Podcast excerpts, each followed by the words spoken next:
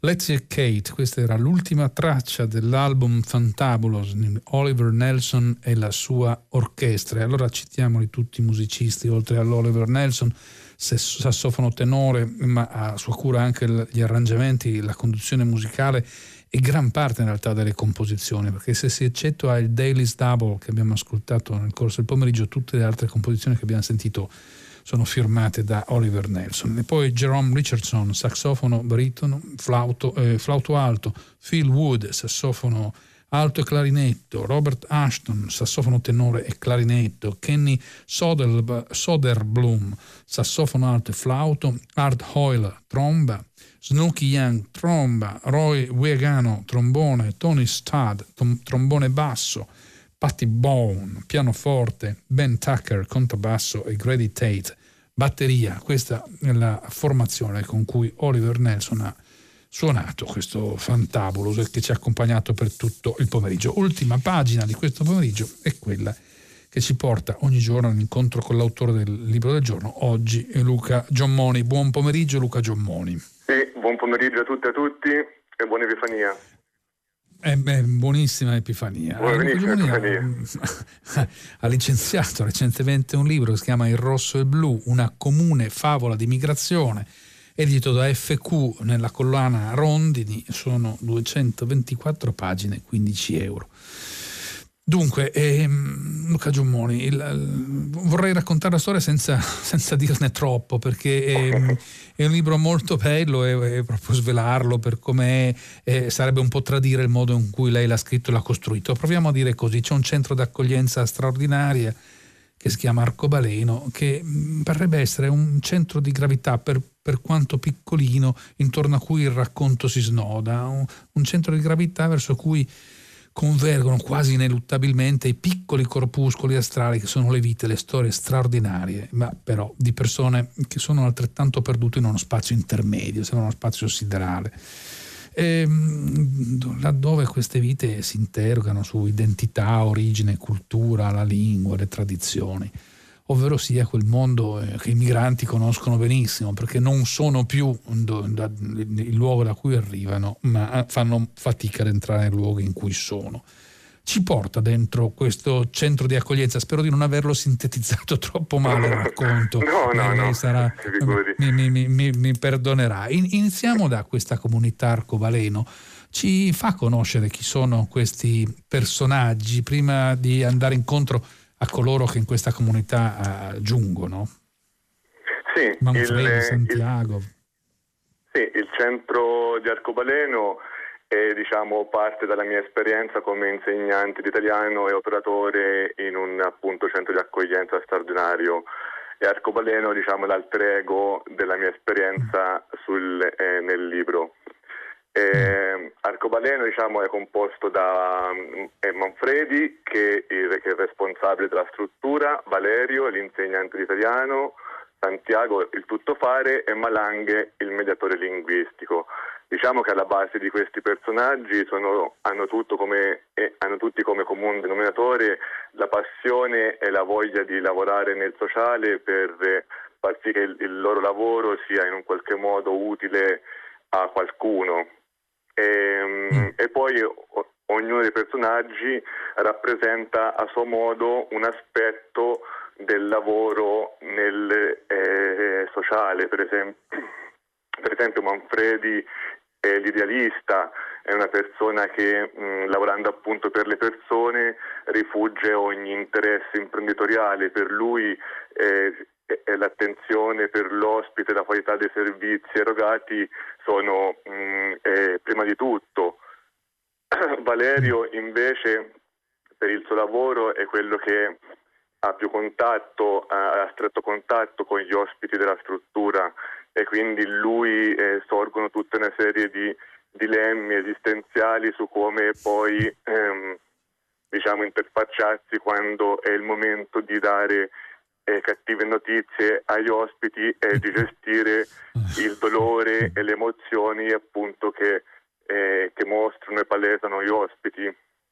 Certo. E Santiago è il tuttofare, un po' è l'operatore della situazione che ehm, in un qualche modo se, mm, cioè, eh, visto che vuole mh, mm, cioè fare il lavoro al meglio possibile, però deve fare anche i conti con il costo della vita di ogni giorno, con certo, l'affitto certo. da pagare, le bollette, mantenere una famiglia e quindi diciamo che cerca di arrangiarsi in tutti i modi per trovare, per arrotondare eh, uno stipendio base mensile. Molto modesto. Molto, molto modesto. modesto, sì. E uno dei sistemi che ha trovato è quello di fare dei bambini, se non erro, sì, per accumulare assegni sì, familiari sì, per e per mettersi al riparo. Sì, Questo diciamo, è un po' un'esagerazione di tanti diciamo, ragazzi anche della mia generazione che per fare il lavoro che magari che, che gli piace fare, però con, che hanno uno stipendio diciamo, che non permette di, ehm, di provvedere poi a tutte le spese, al costo della vita. Eh, sono, sono, un po' costretti a arrotondare lo stipendio facendo mille lavori differenti, turni estenuanti e stancanti. Diciamo, Santiago un po' simboleggia questa categoria di persone. Questa condizione. Ecco, eh, Santiago non è un italiano, lui è nato in Repubblica Dominicana. Ci traccia un po' il suo profilo, come è arrivato ad essere tuttofare in una comunità di assistenza No, Santiago è, ha origini dominicane, però mm. è nato in Italia in Italia, quindi Italia, pardon, sì, pardon. Sì, non, non, ne viene fatto mm. riferimento nel libro, mi sembra, mm. però c'è soltanto mm. si fa riferimento alle origini dominicane. Mm, ecco, allora mi sono ingannato. A questo punto la domanda però mi sorge spontanea, gliela volevo fare prima o dopo, gliela faccio proprio subito. Questa storia a me sembra tanto vera, mi sembra che lei abbia scritto un romanzo che affonda tantissimo nella, nella realtà. È una mia illusione o c'è qualcosa di vero? No, il, romanzo a fondo ha, molta, cioè ha, ha molto radici nella realtà, chiaramente si parte dalla mia esperienza e poi ho provato a trattare questa esperienza per farla arrivare a tutti, sia adulti, a bambini, ragazzi, e, e, e, mm, usando eh, il genere letterario della favola. Eh, mm. però sì. molte, molti episodi, aneddoti, anche quelli che sembrano i più assurdi, diciamo che purtroppo eh, a volte sono veri. sono veri. sono successi veramente, soprattutto i piccoli aneddoti raccontati sparsi via via tra le pagine del eh, libro. No, no, ma è sicuro, sono talmente folli e assurdi che non potevano che essere veri, perché sì. la realtà è sempre molto più eh, straordinaria sì, sì. Del, della fantasia. C'è un altro personaggio dell'immaginazione, c'è un altro personaggio nella, nella comunità arcobaleno Malang che Malang. È, abbastanza, ma è molto interessante. Lui è bengalese e fa il mediatore linguistico. Lui non è nato in Italia. No, no, lui no, lui è senegalese è senegalese, ah, senegalese fa il mediatore pardon. linguistico. Lui sì, mm. diciamo che tra tutti i personaggi raccontati del libro è quello forse più reale, più verosimile. E, e lui rappresenta proprio il passaggio da, da, ospite della struttura del centro di accoglienza e dopo grazie a un percorso virtuoso di integrazione, di impegno, fatica, è riuscito a, diciamo, a, a farsi assumere dal centro di accoglienza visto la sua capacità di parlare tanti dialetti eh, dell'Africa e quindi di, ehm, di, mediare, di fare appunto il ruolo del mediatore linguistico con i vari ospiti di differenti nazionalità e, e quindi si è riuscito a ricamare questo angolo di mondo sicuro all'interno della situazione che ogni volta che lui parla, magari vari, accompagna i ragazzi varie, nei vari impegni quotidiani, viene sempre ascoltato, viene mh, viene preso in considerazione e invece quando è fuori da questo angolo di mondo che si è cucito grazie al suo impegno e alla sua fatica, diciamo vive eh, tutte mh, le situazioni più classiche di uno straniero in Italia, con tutti magari i pregiudizi, discriminazioni, queste cose qui. Certo non è più riconosciuto. Sarà anche non per questo che mi sembra. No. Finisce per avere l'abitudine di fotografare tutti i compiti che svolge quasi per documentare il proprio impegno e la propria efficienza. Sì. Se non erro, testimonia con immagini ogni suo compito. Ecco, Manfredi è un personaggio abbastanza interessante. Lei lo descrive come uno che non si sarebbe detto a tutta prima che eh, fosse il responsabile di una struttura di accoglienza, ma quasi un, un po' un furfante, un, eh, non lo so, qualcosa di ben diverso diverso. Come, come nasce questa, immagine, questa distanza tra l'impegno, la, la limpidezza, la, la, la, generosità da un certo punto di vista di questo personaggio e questo suo aspetto che invece lascerebbe pensare altro di lui? Ah, diciamo che questo è lui, che Manfredi ha questa, diciamo, questa retroscena un po', un po' più hippie, un po' più, diciamo, un po' libertino, un po' trasandato nell'aspetto, non è che ehm, guarda troppo all'apparenza, però è un grande idealista e quindi, mm. eh, come dicevo prima, eh, affronta questo lavoro anche per dare un'opportunità a se stesso di rendersi, utili, di rendersi utile nel suo, con, il, con il suo lavoro per aiutare gli altri e farlo in maniera etica e virtuosa, rifuggendo ogni speculazione su, sulla pelle insomma, degli ospiti, eh, cercando sempre anche a scapito magari di tralasciare magari l'aspetto più burocratico di rendicontazione o di, o, insomma, di, di contabilità della struttura in virtù sempre di eh, dare il miglior servizio perché, per dare una possibilità a queste persone di, di intraprendere un percorso di integrazione virtuoso. Certamente una persona che è capace di dimenticarsi un po' di sé e, e, e invece eh, avere ben chiaro le persone che ha davanti. C'è certo. un passaggio, un, un, un, non è proprio un dialogo, ma sì, in qualche misura è anche un dialogo tra si trova, se non ero proprio, mi scusi, dico lei Valerio, perché ho come l'impressione che in qualche misura questo personaggio le assomigli molto, eh, in, in, quest, sì, in, questura accanto ad, una, ad, un altro anziano italiano che anche lui accoglie delle persone, ecco, ma a un certo punto si misura la distanza eh, siderale dei modi in cui sì. si può fare accoglienza, la si può fare con grande generosità come la fa Manfredi, la si può fare con un po' più di interesse, proviamo a dire così come la fa questo altro personaggio del racconto. Abbiamo solo parlato di chi manda avanti questa, questa struttura. Non abbiamo parlato di nessuno degli ospiti né di quelli, tra virgolette, storici, se mi passa il termine, né di quelli dei, dei, dei, dei nuovi, nuovi, arrivi. Eh, eh, proviamo ad avvicinarci a quelli che sono gli, gli, gli storici, se così possiamo dire. C'è Terry, un nigeriano che sta sempre in accappatoio. Cosa, qual è questa curiosa abitudine?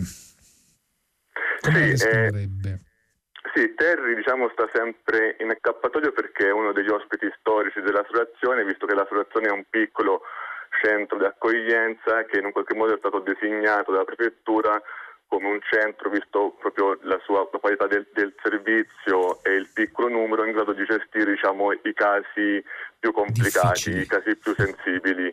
E Terry fa parte di uno di questi casi. Chiaramente Terry è arrivato in Italia sicuramente con le migliori intenzioni e si è trovato invece un, un sistema diciamo, in questo eh, continuo gioco domenicale, in questo stallo che in un qualche modo lo hanno fatto tirare un po' i remi in barca e quindi in qualche modo lui è l'esempio della diciamo, di questa stasi che queste persone molto spesso vivono perché vorrebbero lavorare, però magari il permesso di soggiorno ancora non è arrivato, insomma per tutta una serie di faccende burocratiche non, non possono portare avanti il loro percorso di integrazione o comunque eh, o, o, diventare figure attive nella società eh, dove si trovano e quindi mm, certo. passa le sue giornate in accappatoio in qualche modo così sì, sì, come Renato, è uscito dal gioco. Renato, sì. Del, sì. Ecco. Eh, Billy Idol eh, invece è un altro personaggio assai curioso che sembra essere venuto in Italia, lui sì mi sembra del Bangladesh, non vorrei sì, sbagliare. Del Bangladesh, sì, del Bangladesh, eh, sì, sì, sì. Eh, che sembra essere venuto in Italia solo per cambiare nome, non credo sia esattamente così. No, non è esattamente così, questo sì è, ehm, è sempre frutto di tante storie che ho visto durante la mia esperienza che molto spesso succedeva che persone o per errori di trascrizione di funzionari sui vari documenti oppure perché gli era arrivata alla voce insomma magari dei consigli su eh, eh, ringiovanirsi oppure cambiare nome all'improvviso si cambiavano, si cambiavano nome e quindi si chiamavano tutti in un altro modo. Eh, non viene diciamo specificato nel libro il perché Billy Idol cambia, ha, ha scelto mm. questo nome, probabilmente diciamo, mm. per lasciarsi il passato eh, alle spalle, a lasciarsi quello che era magari un nome che gli ricordava delle esperienze diciamo, non così gioiose e per ricominciare una nuova vita, una, per riparti, insomma, per ricreare un'occasione per se stesso. Certamente. Eh, cominciamo ad avvicinarsi al cuore de, de, del, del, libro che eh, speriamo, spero veramente di riuscire solo a sfiorare perché è, è, molto bello leggere il libro, scoprire pagina dopo pagina eh, i, i, risvolti che non sono tutti squadernati all'inizio eh, in, in, in, senso logico. Ecco, Fagadan è un maliano eh, ed è un uomo molto lento, è un uomo magico da un certo punto di vista. Che personaggio è questa? Che, che cosa, cosa, rappresenta? Che tipo di umanità è Fagadan? Eh, eh, Fagadan come, mh, mm, è un personaggio molto dolce, sì, ha detto bene, magico quasi. Mm. Eh, Fagadan è una delle persone che in qualche modo è stato schiacciato eh, come allo stesso modo di Terry da questo, mh, da mm. ritrovarsi inconsapevolmente magari in questo sistema è una persona magari che è priva di strumenti, analfabeta e si è trovata a lottare per affermare la propria esistenza, per diventare una, una, proprio una partecipazione attiva in un nuovo paese. E, ehm, e però, in un, però, in un, qualche modo è stato mh, mm, proprio per questa sua, mh, magari, mh, come posso dire, un po' ingenuità eh, mm. di questo mondo nuovo che non conosce, si è stato un po' eh, in balia, dei, in balia dei, degli eventi mm. e, ed è, e in seguito a, a, a, una sorta di equivoco gli è toccato il, il trattamento sanitario obbligatorio e questa cosa, mm. diciamo, il trattamento sanitario obbligatorio è una pratica abbastanza violenta che lascia dei segni importanti su una persona e appunto a Fagadanza ha lasciato questa eh, lentezza ehm, che lui cerca in un qualche modo di trovare eh, il modo, cioè inventandosi una soluzione appunto a ogni problema che incontra nel suo cammino, ogni ostacolo nel suo percorso di integrazione, che è ovvero questa arma diciamo magica che è la gomma da cancellare, che, con il quale secondo lui può cancellare, correggere ogni errore, ogni, ogni diciamo, e, e cattiveria incontrata nel suo cammino. È bellissima questa idea della gomma da cancellare, ma sono tante le idee, perché in realtà tutto il libro è la storia dell'incontro di mondi e di culture diverse. Da un lato ci siamo noi, c'è la nostra burocrazia assurda, ci sono i pomeriggi o le mattinate in questura, in prefettura, aspettare, compilare moduli, e dall'altra parte è un dispiegarsi di, di straordinarie fantasie, di visioni meravigliose e anche di vite incredibili, eh, che purtroppo penso che siano vere. Ancora un passo verso eh, il cuore del racconto. Ah, nella struttura, mh, mm, nella comunità arcobaleno, giunge, giungono in realtà insieme eh, due, due nuovi ospiti, uno è Macamba, Mariano e l'altro è Benedict, nigeriano. La storia di Benedict che emerge poco alla volta è una storia eh, veramente incredibile che vorrei che lei in qualche modo ci raccontasse, eh, sciogliendola rispetto a come è raccontata nel libro, perché come ho detto le cose emergono non in un ordine eh, razionale, affiorano poco a poco nelle pagine e poco a poco si costruiscono le biografie. Quella di Benedict mi piacerebbe in qualche modo lei la riprendesse perché è straziante. Sì, quella di Benedict è, è particolarmente straziante. Diciamo che un po' tutti i personaggi nel libro cercano diciamo, un'alternativa più umana e più accettabile alla realtà che stanno vivendo e Benedict è uno degli esempi principali. Lui è stato detenuto in Libia, ha subito le torture del, del carcere in Libia prima di arrivare in Italia e lui per eh, ma prima ancora, prima, eh, prima ancora sì. Eh, prima ancora, lui è un ragazzo, un bambino rapito, ha visto uccidere i suoi genitori. Sì, sì, prima, prima, ancora ha subito insomma, l'incursione di Boko Haram nel, nel, nel, villaggio, ha visto bruciare il suo, il suo, villaggio, ha visto morire i genitori, eh, si è visto trasportare da una parte all'altra da persone che non conoscevo. schiavizzatosi prima in Libia, poi dopo venduto a, a, diciamo, ai, ai, alle guardie libiche eh, dei campi detentivi. E, e, quindi lui quando arriva in Italia arriva come se eh, diciamo che, tutti lo considerano come un pazzo perché insomma lui eh, crede per giustificare appunto tutte le violenze subite, i drammi visti, di essere stato uh, vittima di un rapimento alieno.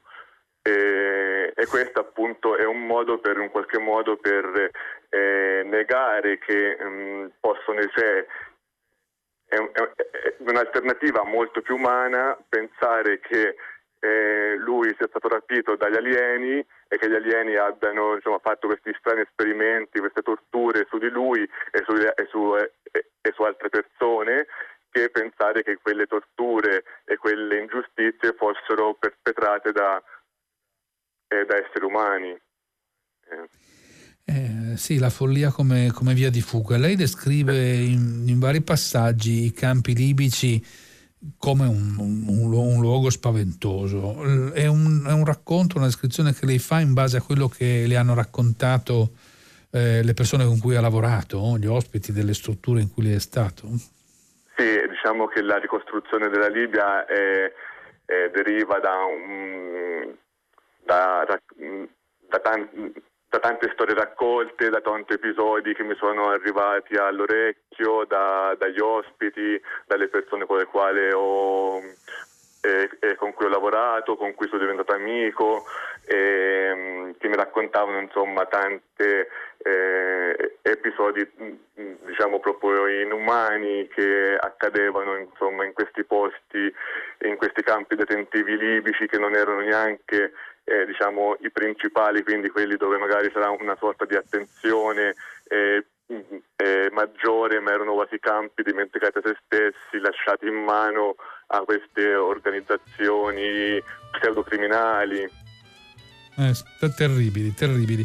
Eh, devo dire che tutto il libro si salva poi per il tono di fiaba che lei riesce a, a, a, proprio insufflare in, in, questi racconti e non abbiamo detto nulla della vita di Macamba che è il protagonista eh, vero di, di, tutto il libro, colui le cui vicende danno una chiave di interpretazione all'insieme. Ho preferito veramente lasciarlo, lasciarlo fuori, mi scusi Luca Giomone se l'ho tenuta lontana no, no, dal no. fuoco del racconto, però io credo veramente che questo sia un libro che meriti di essere letto con l'occhio della sorpresa, spero che molti tra i nostri ascoltatori lo, lo, vogliano, lo vogliano leggere. La ringrazio per averci raccontato il libro e le sue esperienze. Grazie mille Luca Giammone buon lavoro. Grazie altrettanto, eh, la sigla è alle mie spalle e il titolo del libro lo ricorderò domani. Grazie, eh, la linea passa a 6 gradi da Enrico Morteo, una buona serata a tutti gli ascoltatori.